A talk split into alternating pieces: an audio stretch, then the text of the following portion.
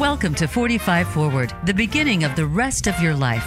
Each week, host Ron Roel and his guests discuss topics of interest to many listeners in their 40s and beyond, including retirement, caring for aging parents, health, lifestyle, and more. It's time to think ahead to the next half of your life, and we'll help you plan it with ease. Now, here is Ron Roel. Welcome, everyone, to another edition of 45 Forward, where our mission is to help you, our listeners, from Los Angeles to Long Island, make your second half of life first. When Ilyce Glink set out on a career path years ago, she wanted to be a screenwriter. She even wrote more than a half a dozen scripts and was represented in Hollywood for a time. Then she realized she had to support herself. So she started writing articles about real estate and discovered she loved being a freelance writer, selling hundreds of stories a year to newspapers, magazines, and trade publications. Soon she became a syndicated newspaper columnist, starting at $15 a week. And now Ilyce Glink is CEO of Think Glink, a creator of four Chicago based companies, a best selling financial journalist, author, radio, and TV personality. In today's conversation, Ilyce will take us through her extraordinary, evolving journey of Think Glink across a series of innovative projects and ventures, extending her brand into personal finance, consumer advice, even as a creator of digital content and media strategies. Of course, she'll give us her latest uh, insights about the real estate market as we head into the spring housing season, as well as the confluence of the great reconfigurations in housing, finance, and careers for much of the American public. And Ilyce will explain her latest groundbreaking project, Best Money Moves, a mobile first employee benefit designed to help organizations measure and dial down financial stress among their workers and promote the principles of financial wellness. So now let's meet our guest, Ilyce Glink. Ilyce, welcome to the show. Oh, Ron, it's nice to be here. Thanks for having me. Well, it's a real pleasure.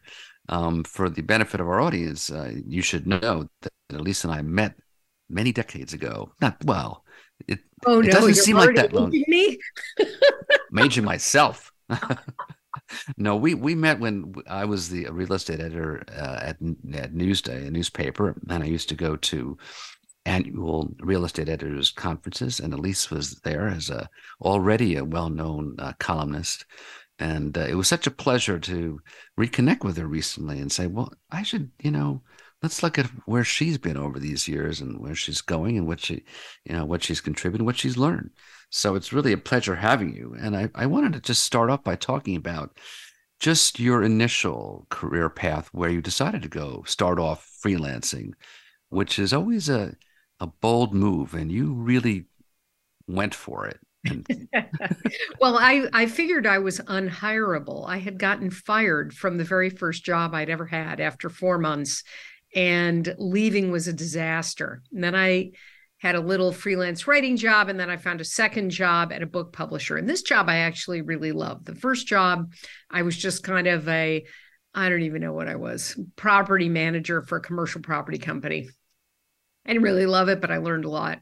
Hmm. And then the second one, though, as a book publisher, I really loved that job. And I don't know, after a year, uh, thinking I went in with a like a new suit, thinking I was going to get a promotion, and instead I got canned.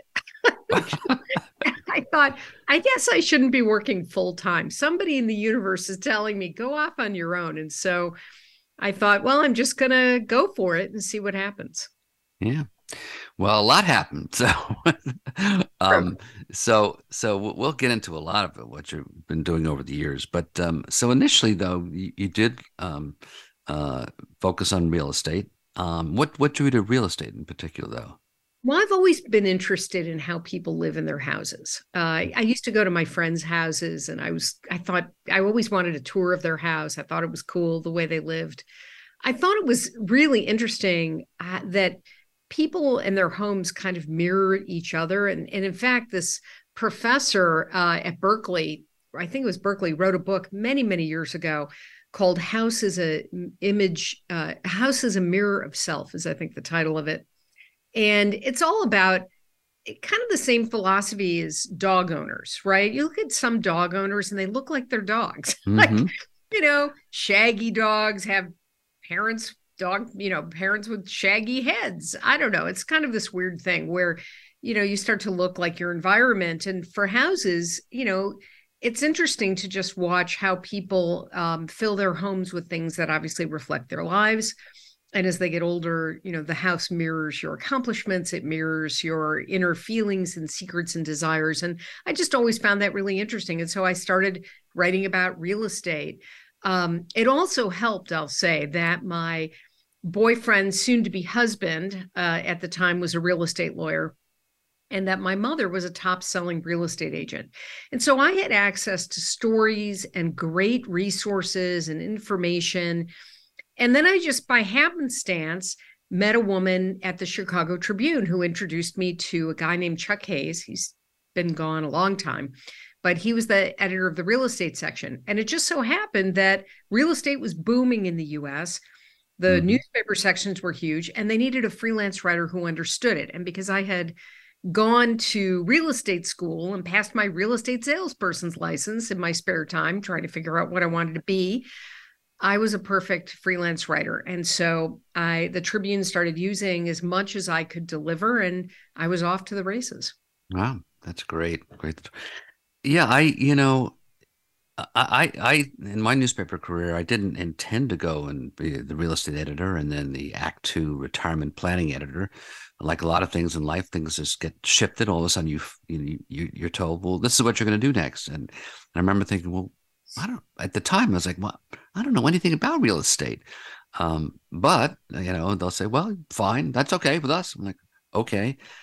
And then as you get involved in it, you realize a lot of what you just said about it reflects there's an, an amazing emotional component to it, you know, and you realize that all the expressions about, you know, home, you know, and eh, I need a place of home, or where where do where do people want to age in place? They want to age in place in their home.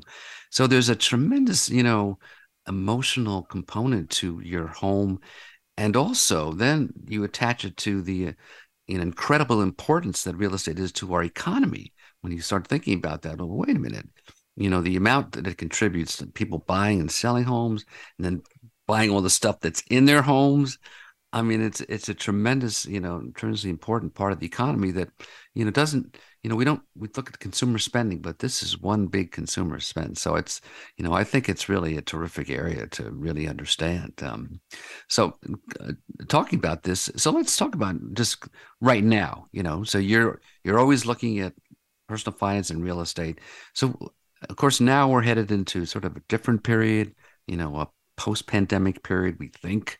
Uh, interest rates are going up. So, what do you see now, just for people's uh, perspective right now?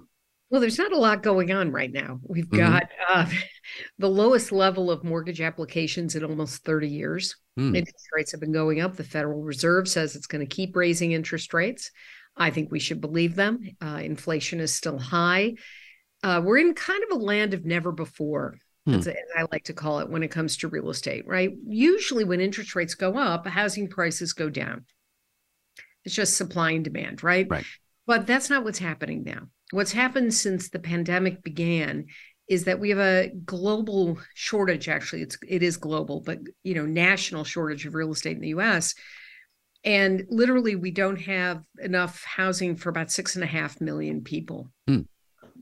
And this isn't that they're homeless. They're the largest number of people under the age of 30 are living at home with their parents now, right? Mm. Um, we have multi generational families, one of the fastest growing segments of home buyers. People want five and six bedroom homes with several or all master baths because they've got adults living at home who need their own space. But there simply aren't enough homes to go around. And so, uh, even though we have rising interest rates and it's gotten very expensive to buy a house, we literally have a housing shortage. And so, again, supply and demand, not enough homes to go around, prices are high, interest rates are making that even more expensive. And so, we live in this land of never before right now with real estate where we're just not building enough houses or multifamily or even rental units to house everybody who wants a, their own place. And, and why is it though? Why is it just a lag in terms of uh, the building industry? Uh, are, are there just impediments and obstacles to to, to building? It seems like, from my experience, there there you know, well, where I live on Long Island, there are a lot of obstacles. People, developers naturally are always complaining, and uh, but I think with some validity. So, what, why is there such a lag? Well, there's a, a bunch of reasons that are going into it. So, 15 years ago in the Great Recession, a lot of mom and pop builders, uh, people who have small companies that maybe build 10, 15 houses a year, uh, they went out of business. And large developers, to be able to uh, survive that time period, they merged with other builders. Uh, a lot of land that had been under contract went back to the bank and was resold or just went in back into, you know, just hanging out and being farmed. So that was one thing that happened. The second thing that happened from the Great Recession, and it's hard to believe that 15 years later we're talking about a hangover effect. Mm-hmm. But the other thing that happened is a lot of the people who were the builders themselves, the people who hung wallpaper and drywall and painted and carpeted and and actually laid the foundations, all of a lot of those people li- literally left the industry. There was nothing happening for so many years.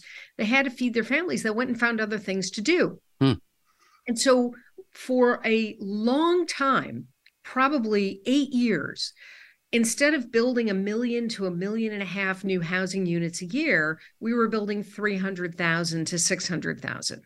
And mm. so, over the course of eight or nine or 10 years, we simply didn't build the number of houses we needed, even to keep pace with the number of people in the country. You know, country grows, we have more people, more people want to move out of their parents' place, or they want to move up, or they get divorced and they need, you know, more housing units. And we simply didn't have enough that were being built. So there was a lag there. The other thing that happened to the Great Recession is that a lot of people went into foreclosure. You may have had, you know, five, 10 million people, I can't even remember the number now, of people who went into foreclosure. And Fannie Mae and Freddie Mac and the banks took back a lot of those housing units. And so the banks could only hold them for five years on their books. Well, we weren't really out of the recession five years later. And so up step to the plate, private equity groups and hedge funds, and they bought huge numbers of these foreclosed homes from FHA, from Fannie Mae, from mm-hmm. Freddie Mac. And instead of reselling them, they just started renting them out, mostly to the people who were living there beforehand. So those houses got taken off the books and you can start to see how all of these different things and then on top of that of course now you know you've got a tremendous amount of regulation nimby not in my backyard. Lots of people want more housing. They don't want it building in their neighborhood. They think there's too much traffic. All of that has contributed to this lack of housing and it's causing very serious problems particularly for millennials and gen z.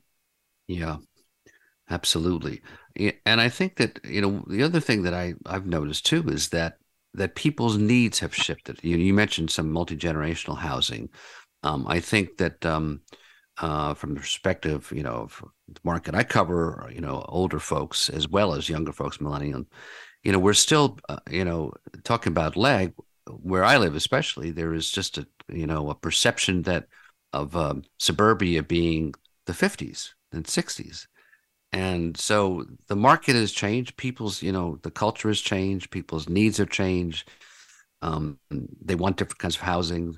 Where i am the divorce rate is still 50% so there's not the there's not a, the appropriate kind of housing that we need you know as well as a shortage. So that seems to exacerbate things. Well and then you had the pandemic. So what happened in the pandemic is people fled inner cities they fled condo buildings and they started moving to suburbs. And then people in the suburbs moved to rural areas and you i think everybody expected that after a couple of years they would have to go back to work in their offices and that has not happened. Mm-hmm. we are seeing a fundamental shift in how people work and where people work. And zoom has made things so easy for the vast majority of people who never thought they'd be able to work from home to work from home. And so now companies you know eh, they tried to get everybody back to work that didn't work then uh, they started seeing the great resignation. Well we don't want to lose everybody it's going to cost us a boatload of money to fill those positions.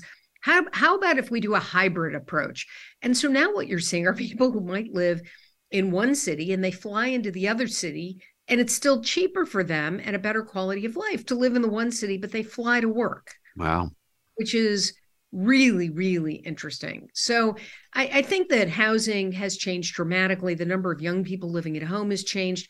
In the pandemic, a lot of people in their 20s and even 30s went to their parents' house in the suburbs decided they liked it, decided to move there permanently. We, we're seeing multi generational families look for larger homes. You typically find those in the sit suburbs, not the city. It's just a profound shift of everything we've understood about real estate for the past 20 years. Yeah. Now you've written uh, over a dozen books. Not not all in real estate. You've written about a lot of personal finance, but um, are there things? Uh, I guess you're still uh, well. You're a member of the Million Book Sales Club, I call it, and so you, you've got a lot of experience there. Um, uh, what have you been your perennial bestsellers over the years, and have, have they changed much? Like your hundred questions for every first time home buyer should ask, and by well, that's the first one, yeah. That was uh, the first one. We've actually done four editions of that book. It uh-huh. has almost or more than, I think, more now, more than 400,000 books in print. Wow. Uh, the last uh, edition of it was in 2018. And I've had people say, well, what's different now? And the answer is not much. Real estate functions really, eh, when I wrote that book, I really started at the beginning and I rewrote the whole book because the world really has changed quite a lot from 1994 when the first edition of that book came out. You know, 25 years later, which is when we did the fourth edition, I mean, everything has gone online. Just as an example, when I wrote that book, the last thing I did was get an AOL email address and I put huh. it in the edition. And the people were like, why are you doing that? And I was like, because that's how people are going to find me. And so, you know, you can just tell how far we've come yeah and yet i guess there's still basic issues and questions that especially first time home buyers have right? I mean how do you how do you get a mortgage? What kinds of mortgages are there? How do i know if i'm getting the right house? How do i become selective when i choose a house? What are the nine things i absolutely need to think about before i buy my first house?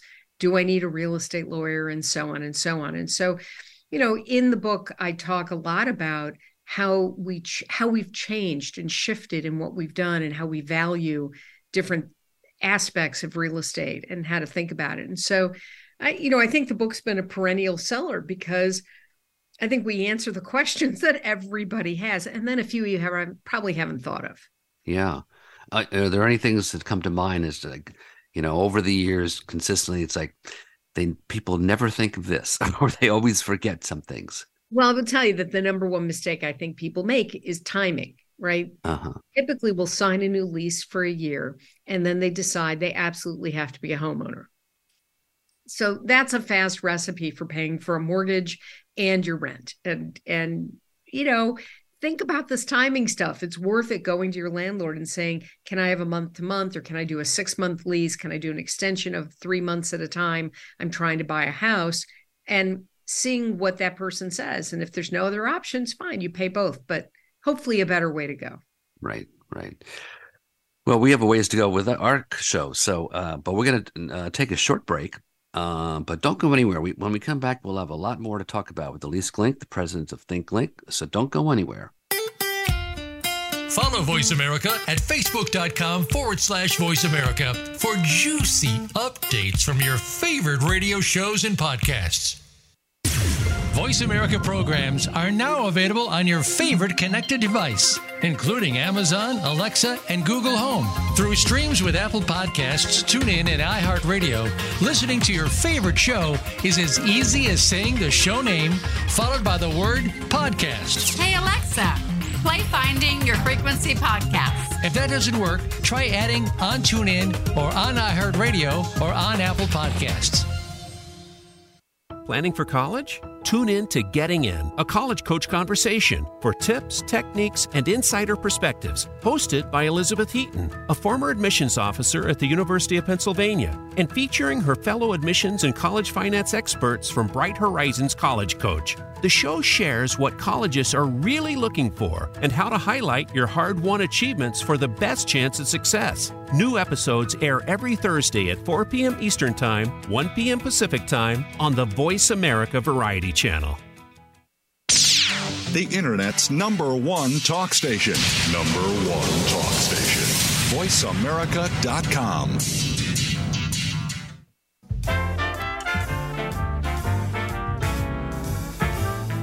You are listening to 45 Forward. To reach Ron Roel or his guest on the program, please send an email to ron.roel at gmail.com. That's ron.roel at gmail.com. Now back to 45 Forward. Welcome back, folks. We're talking with Ilyce Glink, president of Think Glink, an award winning financial journalist, best-selling author, podcaster, columnist, radio and TV personality, and I'm sure more that I've left out, but we'll get to that. So, so when we were before the break, we were talking with Ilyce about her um, her real estate books and some of the things that have stayed the same over the years and some things that have changed.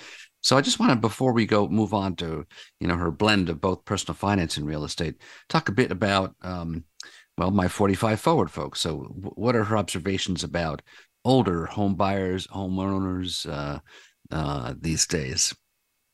Well, it's interesting. You know, I think that obviously I'm not alone in understanding that there is a large population that's growing very quickly of seniors in this country.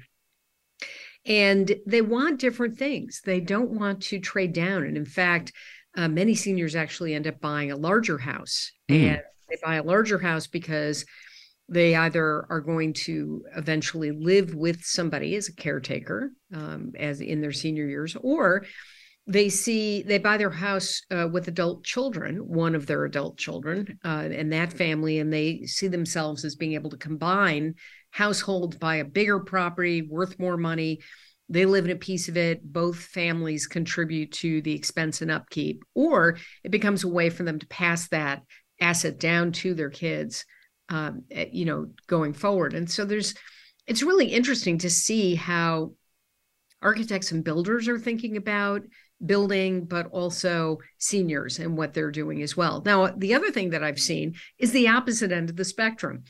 Uh, there are new kinds of communities that are springing up that allow seniors to have congregate living, where mm. you might have a whole bunch of tiny houses and I do mean tiny, like HGTV tiny house show, mm-hmm. um, or smaller homes where the living quarters and the bathroom quarters and maybe a little office are, are one building and then there's a shared communal space for food for um, entertainment other things and those kind of might be connected they might be a little separated depending on where they are in the country there's a lot of different types of these that are being tested you've even seen them uh, right now you're also seeing them for kind of gen z 20 somethings who come out of college and they're used to living in a dorm and they live into what I call like high end dorms, very right. high end dorms, right? Small but beautiful, you know, efficiency, one bedroom apartments, something like that. But again, there's uh, work areas and study areas and uh, recreational areas, and sometimes even a working bar or coffee bar mm. in the actual property itself. And now we're seeing that sort of idea move to our seniors who are looking, you know, maybe they're healthy, and they want but they want socialization they right. want they're, they're not really ready for you know senior centers or senior living although we're seeing plenty of those but they're looking for something else that's really for active adults. And it's interesting to watch this play out in real time. Yeah. I guess some of that is called the co-housing movement right? I mean in terms of the, having those sorts of uh, housing arrangements where people they want their privacy they want their individual spaces but they you know that, that's one of the, the problems as you get older and you're living in the suburbs where you know your friends move away or you pass they pass away or something and then like well uh, okay now i'm isolated. So this is a way of building in some you know engagement and and activity right in the community yeah. Yes and for a lot less money than maybe 10 to 12,000 a month which is what you might pay for assisted living right now. So uh, interesting to watch uh, this experiment kind of move forward and i'm sure we're going to see more of them since so many seniors are aging yeah. i have a friend whose mom is turning 98 and she just moved into assisted living literally uh, about two weeks ago. And she's like she says to her daughter oh dear you wouldn't believe but they actually give you three meals a day here. But what she really likes are the card games. So you know. Yeah, you just need to provide a diversity of options for people because I think that you know as longevity has increased and healthy longevity uh, for many of us, thankfully, has increased. Um, we don't even know what it means to be a senior anymore, and there's sort of younger seniors and they're older seniors, and Uh, and but even even you know in terms of age, you know we don't even know what that means for older. Um, you know, so I, I have a, an aunt who is living with her daughter in a continuing care community, um, and she just turned 101, and she's vital.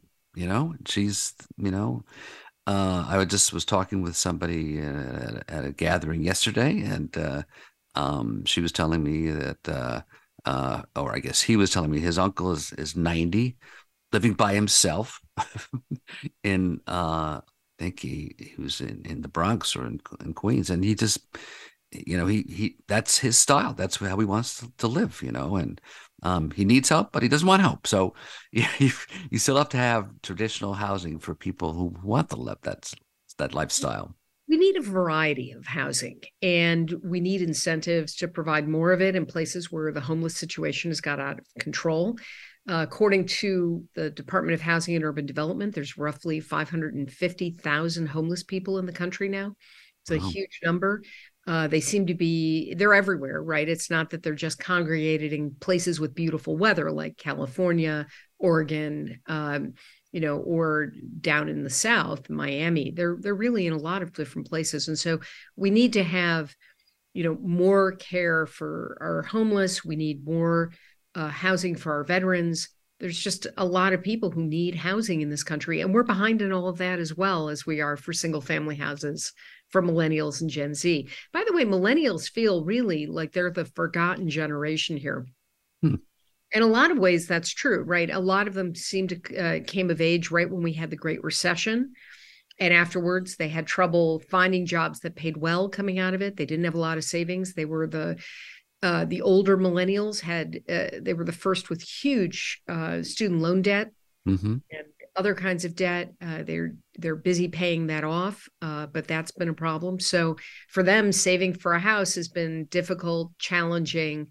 Uh, getting their credit scores where they need to be has also been challenging. So yeah, yeah. Um, so I wanted to shift um, to um, now your your blended career. So you should you, it didn't really shift. You're always done real estate, but um, you're you're blending of both real estate and, and personal finance and consumer finance. That makes it makes a lot of sense. But talk a little bit about it. You know, I I joke that I've had this really crazy career where I've gone from freelance writer to technology CEO in three easy decades. I, you know, it's it's been a real evolution, and I, it's been some of the what I'm doing now is some of the most intellectually challenging stuff I've ever done, which is exciting. But you know, as you pointed out, I started in you know writing freelance articles for places like the Washington Post and Chicago Tribune, and then I started uh, writing a syndicated column where I was paid, as you pointed out, fifteen dollars a week for two places, two new you know newspapers. Um, that grew and grew, and I got a little lucky, and I ended up at the height of it with about 135 newspapers. Hmm. columns four times a week, which was an incredible amount of work, but a lot of fun. I also started writing my books. Uh, that led to some consulting opportunities and speaking opportunities. In fact, that's how I started my second company, Think Glink Media. I was giving a speech uh, out in Phoenix, as it happens, and uh, to a bunch of realtors. And the CEO of the company that sponsored it took me aside and said, "You know, we're having a having a problem." They're a mortgage company and he said you know we've got 6 million customers but people never think about us when they go to refinance. What can we do? And i said well if only you could find a way to deliver the answers to the questions they have when they have them. And i of course had just finished my book and i was talking about that and so i got the opportunity to design a project for them mm-hmm. and i called it the home buyer advantage home seller advantage and it actually turned into this wildly successful program that delivered thousands and thousands and thousands of leads a month with a very predictable close rate simply by having this company be there to answer questions for people when they had the questions. And it was a it was really exciting. I did a i worked with that company for 7 years. We developed a whole lot of other streams you know that that factored in and that uh, then I started doing content marketing. Today it's called content marketing. Then I didn't even have a language for it. I was like, well, I help people market. Um, but we started doing content marketing for a lot of different kinds of companies, Yahoo and AOL and uh, Countrywide Mortgage and um, Equifax, uh, just a, a, lot of financial service companies, and and then a lot of just you know other kinds of companies. Because it turns out that the language of real estate and personal finance is so complicated Mm-hmm. that these big companies didn't really have a way to translate that. So I was brought in to help translate and to make it understandable to people and to give them some options that they could understand. And, you know, one of the things, and you understand this about being on the radio or on television, is you have to make it easy for people to understand their choices. And the personal finance industry is all about complicating things, real estate too, jargon this, jargon that because the less you understand, the more money they make. Right. So I came in to kind of bridge that gap and take these really complicated uh, pieces of information that they were trying to explain and, and simplify it and make it understandable and actionable. And that's what I ended up doing very successfully. And so that was company number two. And then I got an opportunity to um, delve into the healthcare space, something I had never really done, didn't really understand a lot about it. But I started a third company with a partner and we built something called the Medicare News Group. Hmm. And Humana funded it. It was a three year engagement to build a one stop shop for all things Medicare Advantage and Medicare. Uh, and so we built a huge team of award winning journalists and uh, delved into healthcare and created a place where regulators and um, journalists, for sure, but influencers and other people could come and learn about some of the challenges that the healthcare industry was facing. I ended up selling that company uh, after the whole thing got built and we won some awards and then came back to what I was doing in real estate and money. And then all of a sudden, Mhm. one day I thought, wow, people really aren't recovering from the the real estate recession from the great recession that we had. They're just it's 2014 2015 and people are still struggling. What if there was a way to measure financial stress? And so i started thinking about how would you measure it? And i talked to people about measuring stress and financial stress. And all of a sudden i came up with the idea for my stressometer which became the key assessment tool in our best money moves platform and that became company number four so that's how i became the head of a technology company after three easy decades Wow.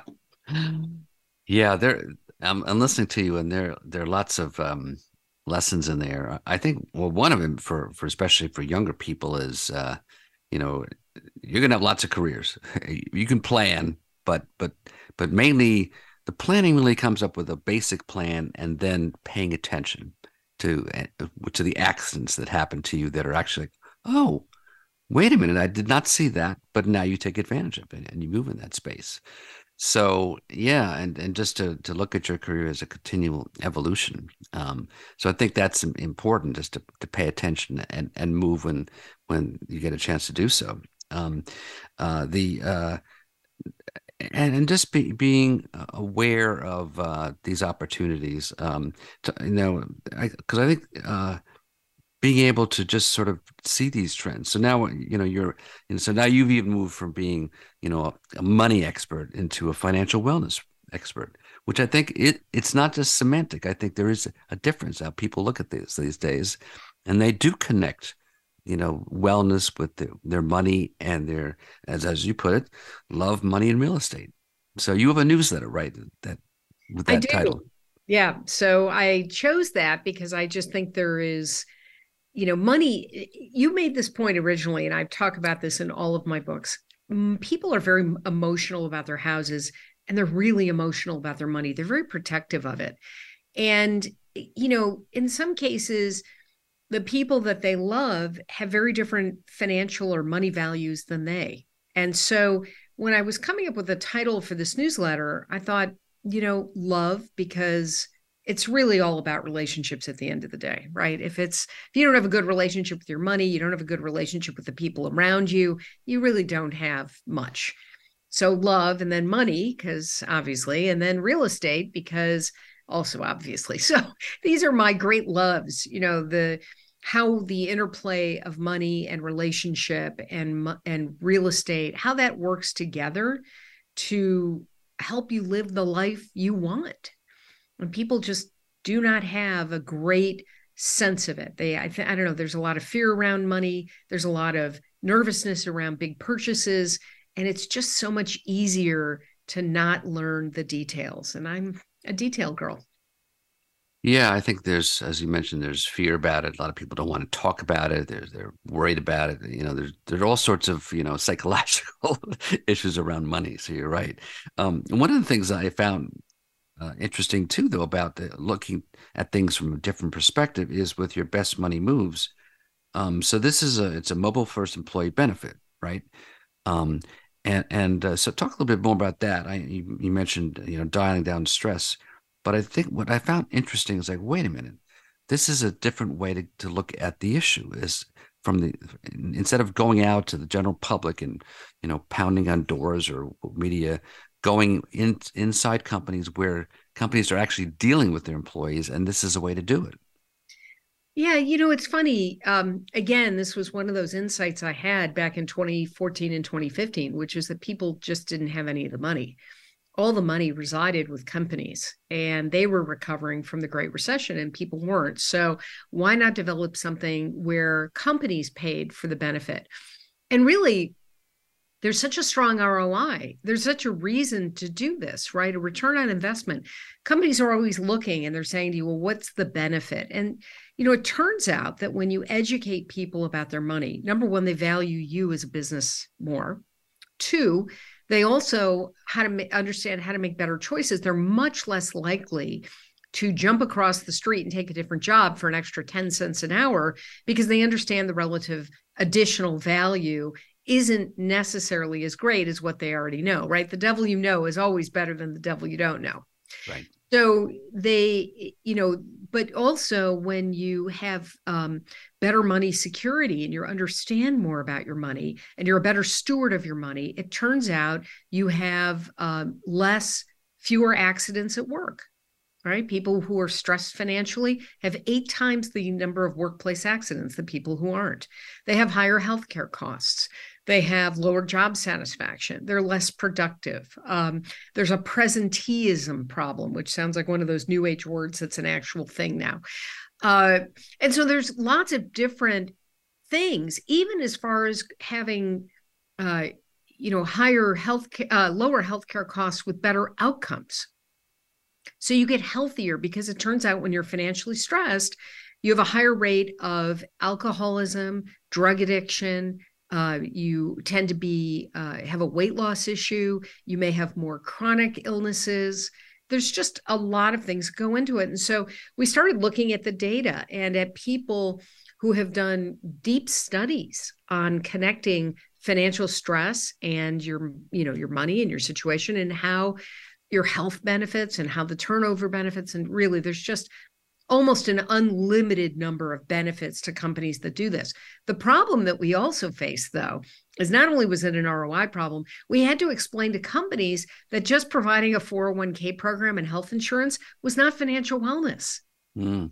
I got to tell you, five, seven years ago, nobody had any idea when I talked about financial wellness. They thought I was a little bit crazy. Mm-hmm. Um, but really, I wasn't. What I was trying to explain, and again, didn't have the verbiage then that I have today as this word and the phrasing has gotten more used and more recognized. But health wellness, financial wellness, mental wellness all work together to provide total health well being to employees and make them better employees, make them better people.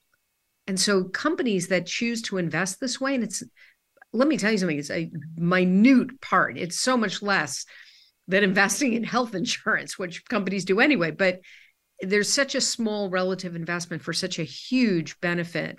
And employers are now recognizing that this is the number one benefit employees want.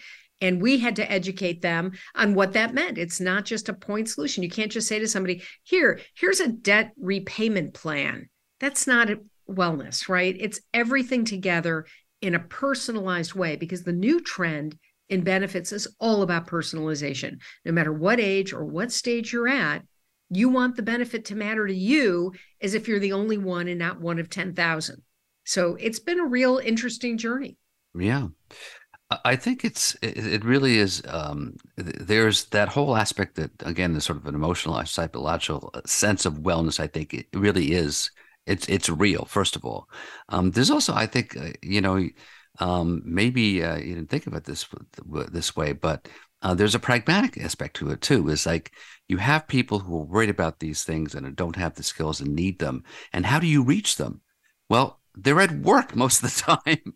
and uh, I found that, that this was a, an interesting uh, parallel to a lot of the work that I do in, in caregiving, um, where people need resources and skills and they need to find out how to take care of their elderly parents. And, and again, they're, they're, as you point out, they're, they're stressed over finances and stressed over caregiving.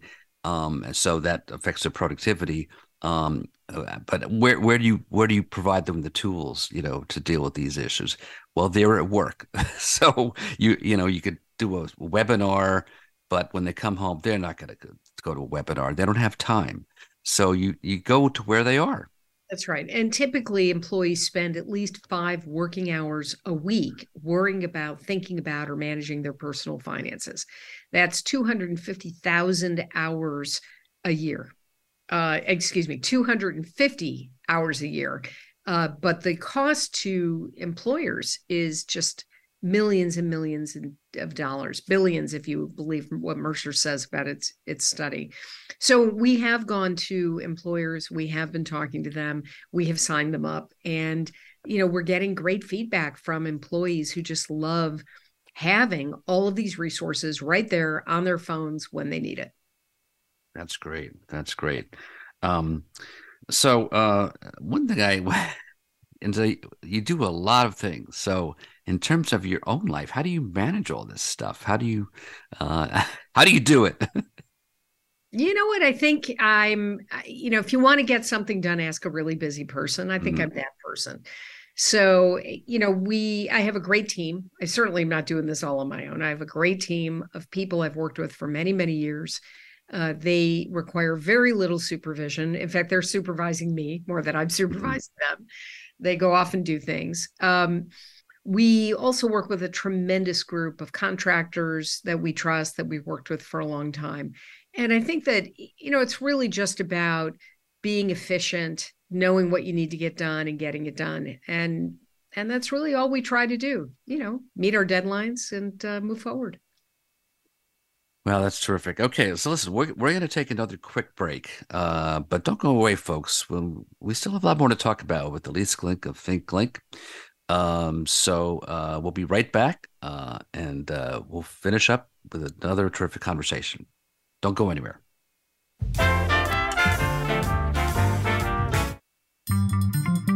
Voice America is on LinkedIn. Connect with us today. Tune in to Melody Edmondson's The Space of the Waist radio program. This companion piece to her successful guidebook series, The Space of the Waist, focuses on body types and how to make your waist length flattering no matter what your body type is. Guests include designers, merchandise managers, factory owners, and more. You'll also find out what accessories will complement your body shape and waist length. Tune in every Tuesday at noon Pacific Time and 3 p.m. Eastern Time on Voice America Variety.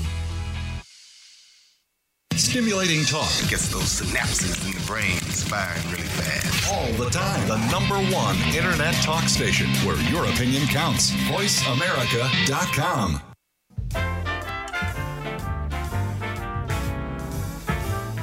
You're listening to 45 Forward. To reach Ron Roel or his guest on the program, please send an email to ron.roel at gmail.com.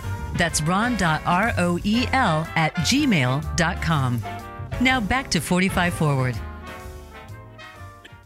Welcome back, folks. We have one more segment with Ilyce Glink, the president of Think Glink, an award winning journalist, best selling author, podcaster, columnist, radio and TV personality. So um, I want to just ask you in our last segment, um, uh, Ilyce, it's just so, sort of your thoughts going forward. You know, now both of us are 45 forward. Um, it it does seem like okay, so th- there seems to be still a lot of you know lingering fallout from the pandemic, and as you pointed out earlier, um, hangovers tend to last a long time. So some of this is compounding even from the 2002, uh, 2009, 2008, 2009 uh, financial crisis. Um, so it it does seem that we are slowly pivoting to something else um, in our culture. What what are your thoughts as as you sort of uh, look at a confluence of money and careers and housing and so forth? I think there's a generational shift in the making right now. I think that young people have kind of come to the conclusion that they better save the planet or there's no point. Mm-hmm. I think they're less, uh, they're interested in making money, don't get me wrong, but they're also interested in balance. And they're not about to work, uh, overwork just to make a little extra money. Not mo- most of them aren't. Uh, they want balance in their lives. They want to enjoy what they enjoy. They're much less interested in getting married and having kids than they were.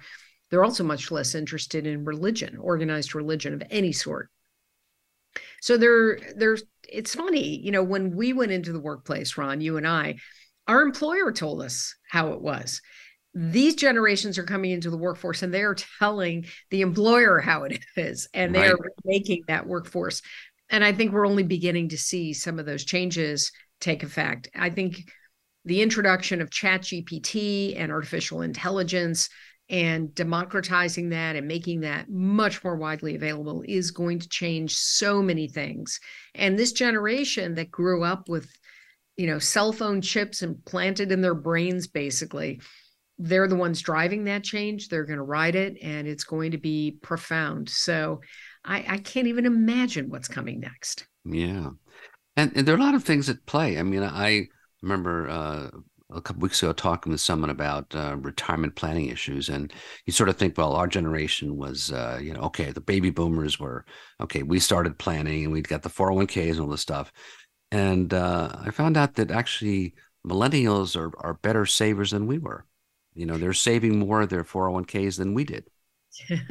they are, but it you know, with inflation, they're going to need to save even more than that. So the the real question is, will millennials really be able to retire before the age of 75? And the answer may not be, you know, no, they can't. But you know what's interesting about that ron is that you know people are living a long time and social security when it started 80 years ago or so you know eh, people lived about nine months beyond their 65th birthday. That's why they chose 65 right? The average person only lived to be 65 today if you're married you're just as likely to live to 85 to 90 as you are to live to 65 and so if that's an average and so many people today, young people, our kids' age, they're going to live to easily into their 90s or 100. It doesn't really make sense if you're able to stop working and then you have 40 years of what? it's right. just not going to really work. And so I, you know, we're seeing a revolution happen around the world where the reality of numbers and fewer people in the workforce is is actually changing things. The other thing that's changing things, and I think we're only beginning to see it now, is you know there was all this talk about being an influencer. Well, today people are making a lot of money as influencers, and that wasn't a, an available option for me growing up. Mm-hmm. Now maybe it is, and maybe that'll be my next act after okay. I finish with all this stuff. I'll be a financial influencer, uh, or maybe I'll help my friend who's starting a uh, a company that manufactures bio bricks that are cheaper, faster, and have a better R value than concrete block, right? I don't know. But there are so many different kinds of things to work on today that, uh, you know, for many people who are educated and, and adept with computers, whether or not you've had formal education or you just are self-taught there's a lot of ways to continue to make a living well into your 50s 60s 70s and beyond. Yeah, I think you're exactly right. And I think that that is happening. So, you know, it's sort of moving target. So it's certainly true of millennials, uh, but it's, you know, we're part of that overall shift because we do find a lot, you know, there, there's a whole, you know, uh, uh, the sector of research about people over 50 as entrepreneurs starting new things. I think people are going to be living their so called retirement the way you lived your whole life, which is in chapters. No, I think so. Uh, you know, I mean, because you don't, you, you, you didn't think, well, I'm going to do this until I'm 50. You, you just kept shifting and changing. And I think that that, you know, a chapter by chapter approach life makes a lot of sense because you you know it's it's closer i mean it, it's closer it's a it's a more pragmatic way to think about long-term strategic planning because beyond three years you don't know what's going to happen next. Um, well i'm not even sure you know what's going to happen next year. That's what happened with the pandemic. We were all a little surprised by that. Uh, right. i do think though there'll have to be some fundamental changes if you know people are going to freelance you know, young or old, there's the healthcare question. Mm. And my husband and I have paid our own healthcare bills our entire career. You know, who we're paying it now for our employees through the company.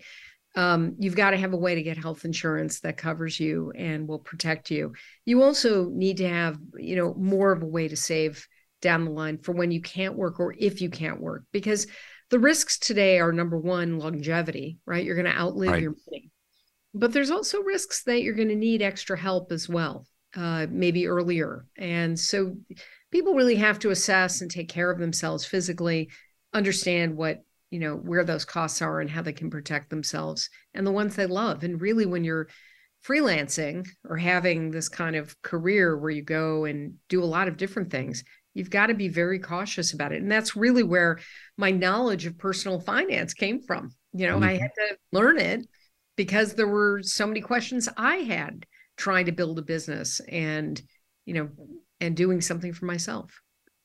Yeah, I think that that's a, a terrific perspective, and I think you, you've gone right to the market because you were there. And I think that too many people think about from an institutional basis or you know a, a, government basis. I think we we look at how the organizations serve people in terms of uh, this is what we provide. It's like I don't care what you provide. What do people need?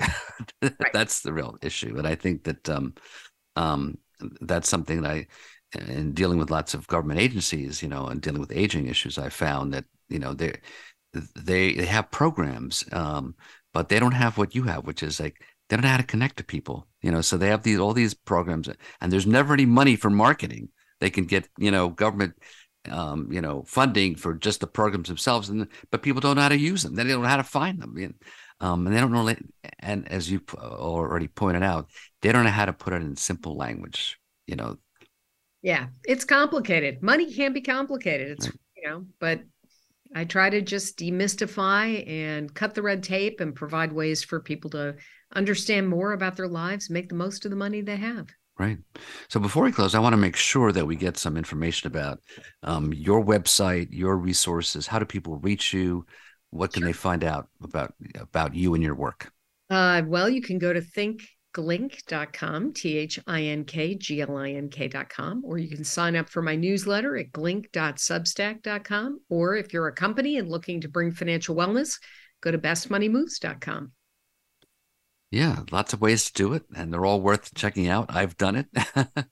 so I think that uh, there's a, there's a lot going on there. You can uh, read your blog. There's there are lots of resources there, um, and and of course you you know people can see you on uh, LinkedIn, Facebook, Twitter. You're active there as well. So um, uh, anything coming up in terms of your uh, any events or you know uh, that people from across the country can and webinars or stuff like that? Uh, just you know the usual different kinds of podcasts. Uh, you know, we'll be starting to build some new videos for my YouTube channel. I've got I don't know a bunch of subscribers over there. You can watch. You can actually see what I looked like 20 years ago when I was traipsing through houses mm. uh, with contractors talking about what you needed to watch out for when you buy a house. So there you go. It's a it's a look back in time in addition to a look forward, but lots and you know lots of new projects all the time. And uh, you know just watch glink.substack.com or thinkglink.com for details. Right. Okay. Great. Okay folks. Well there's always much more to talk about with Ilyce but we'll have to leave it there for today. Uh, once again you can find out more about her by going to her uh, her website uh, thinkglink.com you can also just uh, listen to a podcast uh, on uh, voiceamerica.com uh, if you missed if your friends missed it today or you can go to my website roelresources.com and click on 45 forward. Um, so uh, be sure to join me next monday 12 noon pacific 3 p.m eastern time. When i'll be talking with mark miller. He's a nationally recognized expert on trends in retirement and aging. We'll talk about his new book retirement reboot common sense financial strategies for getting back on track. So until then folks keep moving forward 45 forward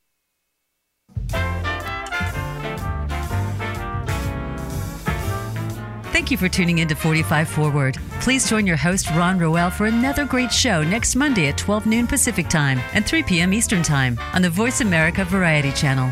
We wish you a great week.